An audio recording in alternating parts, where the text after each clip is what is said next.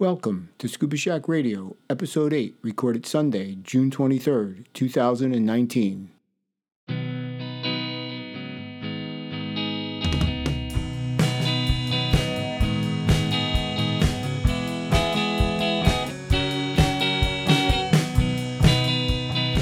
Scuba Shack Radio is a bi-weekly podcast in support of our mission to empower individuals with knowledge, ability, and experience to venture underwater in pursuit of their aspirations and to advocate for ocean health and sustainability.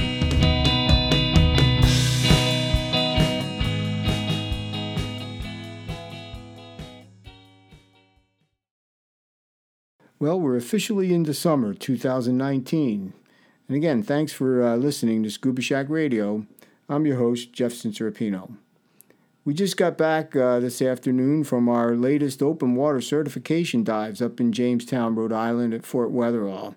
And I'd like to offer our congratulations to our 6 new Scuba Shack divers. They were real happy about the outcome, and we hope to see them all in the water really soon. Conditions up at Fort Weatherall were spectacular this weekend. It was really a great weekend up there. Sun was shining, low humidity, nice breezes, water was calm. And the water is warming up nicely this time of year. I had 65 in the shallow parts of the dives today, and when we got a little bit deeper, I think we were clocking in at around 61 degrees. So getting really nice and warm up here. Earlier this week, we also had the opportunity to attend a PADI update. Our regional representative came up, and we had a couple of hours with him to go over all the good stuff that's happening with PADI. And we're real happy about what we heard and are looking forward to 2019 and all the stuff that's happening with PADI.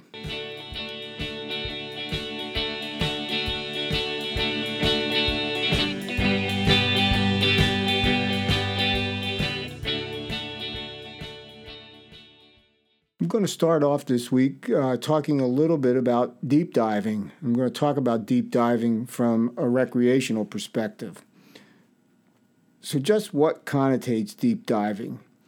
According to most of the training organizations, they talk about any dive that goes below 60 feet, and that's considered deep diving. Why is that? You know, I wasn't really sure, so I thought maybe I'd do a little research. And, you know, we know from our open water certification dives that as a basic open water diver, our depth limit is 60 feet. But that doesn't really explain why. So I did some little bit of research, and there's a section in Alex Brylske's book called The Complete Diver titled Deep Diving Reexamined. And according to Dr. Brylske, he talks about what he considers deep diving, and his range is between 50 and 130 feet. Or as he likes to describe it, it's the forgotten 50 feet. It really is an interesting little chapter that also discusses some of the things that you got to consider before you determine you're going to go deeper than the 60 feet open water mark. And he talks about things like experience and training. Now I know when I first started diving, I didn't really do a lot of dives that were deep. I think my first dive below 50 feet was dive number 27, and we did that in Hawaii at Menpachi Caves. So I had done a lot, 25, 26 shallow dives, all above 50 feet before I ventured any lower. I had also done quite a bit of pool training, having taken peak performance buoyancy classes and some other things. Even still, going deep was different, especially with gas consumption. I burned through my tank really quickly. So why go deeper? I know a lot of our divers like shipwrecks, and many of them are deeper than the 60-foot mark. And also a lot of our divers like to go on a wall and observe all the things that live on the wall. And a lot of the walls are a little bit deeper than the 60-foot mark. There are really a lot of good reasons to venture below 60 feet. I'm going to change it up a little bit, though, from what Dr. Brylske talks about, that range of 80 to 130 feet. And for me, it's a little simpler. My range is 30 feet, and that's between 70 and 100 feet. Why? Well, because that's where I get the maximum benefit from nitrox 32 gas, where I'm controlling both my nitrogen absorption as well as keeping my partial pressure of oxygen within a good range. And most of everything that I want to see is going to be in that 70 to 100-foot mark. When we do our advanced open water training at Dutch Springs in Bethlehem, Pennsylvania, we have a spot that we like to go to, a little pit out there, and that pit gets to our divers down to about 90 feet. And 90 feet's a good depth for them. It's cold, but it gives us all the depth experience that we need. So for me, it's the 100-foot limit is where I consider deep diving. Now, the PADI deep diving specialty class is a pretty intense class. It's 4 deep dives. You have to be an advanced open water diver or adventure diver, and you have to have at least 20 log dives before you can be certified as a PADI deep diver. Again, PADI's looking at making sure you have the experience you need before you venture deep. So get that experience, get that training. Make sure you're comfortable before diving deep. Make sure you have good buoyancy control and monitor your gas consumption. Enjoy your dives and keep it safe if you're going deep.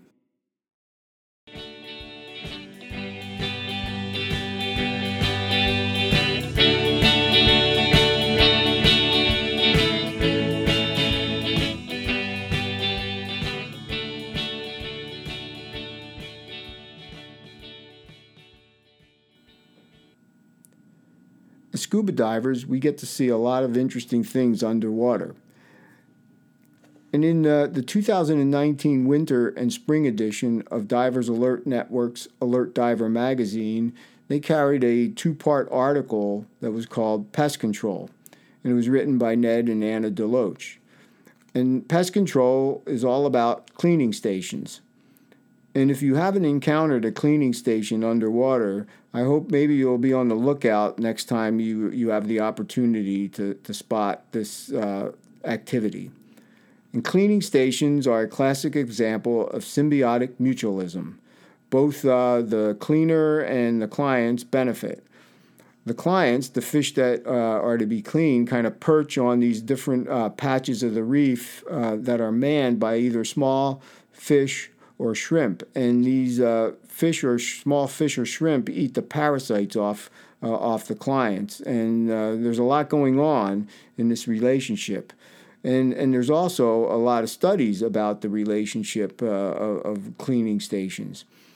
In part 1 of the article, they talk about the Blue Streak cleaner wrasse in the Indo-Pacific, and they say in that article that a blue streak can have 2,000 client-cleaner interactions in a given day. And I'm not exactly sure what an interaction is, but it sure does sound like a lot. They also pointed out that these parasites get to the fish pretty readily, and they pointed out that they observed one rabbitfish out there visiting a cleaning station 144 times in one day. There's also some discussion around how the cleaners may get a little aggressive sometimes and try and nip at their customers, and that just turns out bad for both. Obviously, the clients might go somewhere else, or in some cases, they might nip back at the at the cleaning fish. In part 2, they discuss the Peterson cleaning shrimp, and how they hang out in the tentacles of the corkscrew anemones. And the anemones kind of advertise that it's a service out there. They also talk about the red snapper shrimp that hang out in the anemones as well, but they engage a little bit differently. The articles are really good, so take a read if you can. They also got me interested in doing a little bit more research, so I went out there and checked around on what was happening, and I came across a March 2018 article in Atlantic Magazine, and it was titled The Cleaner Wrasse, a Fish That Makes Other Fish Smarter. Turns out there was a study done when they removed cleaner wrasse from a patch of the Australian reef. And I won't go into the details about it, but they tested the damselfish from areas that were cleaned and not cleaned. And it turned out that the fish that were being cleaned by these cleaner fish kind of learned faster. So you can read that article. There's also a lot of other stuff out there. I found a website called The Cleaner Fish Chronicles, and it's documenting a 19-year study that's been ongoing in Australia. And there was also a good article that I found in Caribbean Reef Life blog from December of 2019. So I have links to all those different articles and studies in the show notes. Cleaning stations, just one more thing that we get to experience as scuba divers, the fascinating underwater world.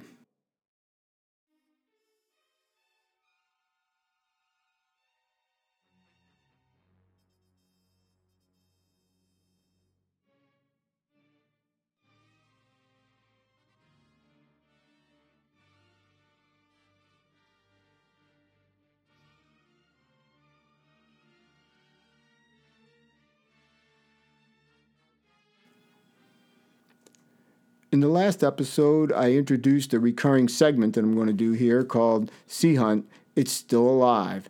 And today we're going to start at the end, the final episode of Sea Hunt. And that episode was titled Roundup, and it aired in September 1961, September 23rd. The underwater sequences for this last show were shot in Nassau. Well, not all of them, actually. There was a lot of footage from previous years that was used in this last episode. Mike Nelson had two assignments in this show. The first one, he had to recover some floating bombs inside a shipwreck, put them back into place, and then blow up the ship with the bombs on them. But before he started this, Mike did a little bit of a retrospective on all the explosives he had encountered over the years. Both solid and shaped charges, torpedoes, mines, and something called nitro bombs. And actually, this first job was a repeat from an earlier season, just with a little bit different spin on it. Mike had doubles in this sequence, and you can see him actually switching his reserve air on, pulling back on the lever. And as he's doing this work, he says, well, my number hadn't come up yet. As it always turns out, Mike gets all the bombs back in the rack, and at this point, he's running low on gas, so he has to go back up to the surface. But guess what? There's no more gas on the Coast Guard cutter, but the job still needs to be done. Well, now he does a free dive into the wreck, and as he's going into the wreck, I think there's a nice spotted eagle ray that swims by. He's in the wreck on a free dive, puts the explosive charge in, and gets out. And as he's getting out, obviously, boom, the ship explodes. So job well done. Now, while they're finishing up, the Coast Guard gets a call that from someone that says somebody is going to be planting a bomb in an underwater pipe at a hydroelectric plant. And they say first nitro, now a bomb. One down and one to go. In this one, Mike has triples on, and he's taking a spear gun with him. Not sure why, but he's got that spear gun. And as he gets to the pipe, he finds another diver there alone, so he figures something's wrong, and he wrestles this diver to the surface.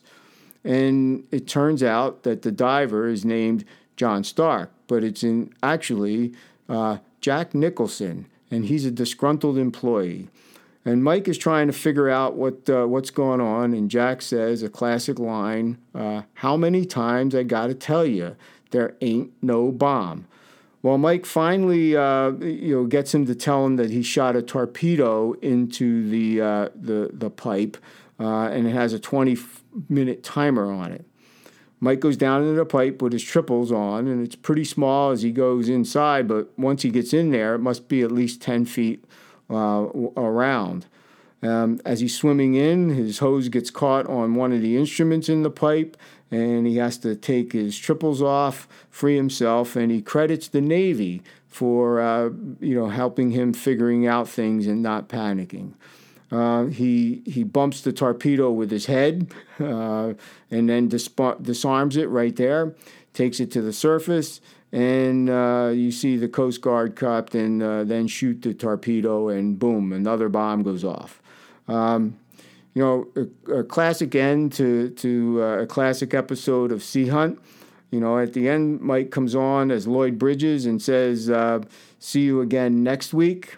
But guess what? Now we know there was no next week for Sea Hunt. It's only destined for reruns.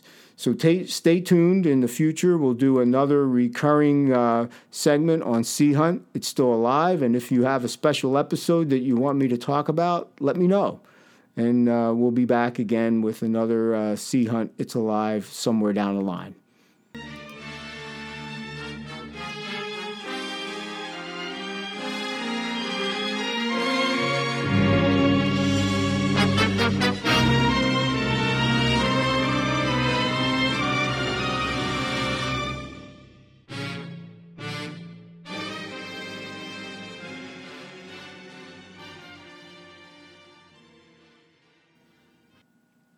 Well, that wraps up Episode 8 of Scuba Shack Radio. Hope you enjoyed the show, and thanks for listening. We'll be back again in a couple of weeks with another episode of Scuba Shack Radio. I hope to have some new and different content for you, and if you have any suggestions for me, please let me know. You can get a hold of me through the Scuba Shack Radio website, or if you go to scubashackct.com, there's my weekly blog out there where you're also able to provide me feedback. It's summertime up here in New England. The weather is spectacular now, and we're looking forward to a really happy dive season, and I'll talk to you again in a couple of weeks.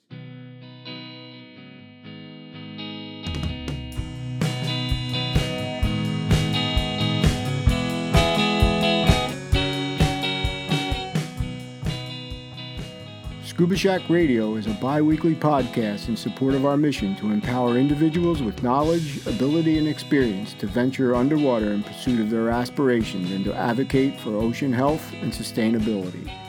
Talk to you next time.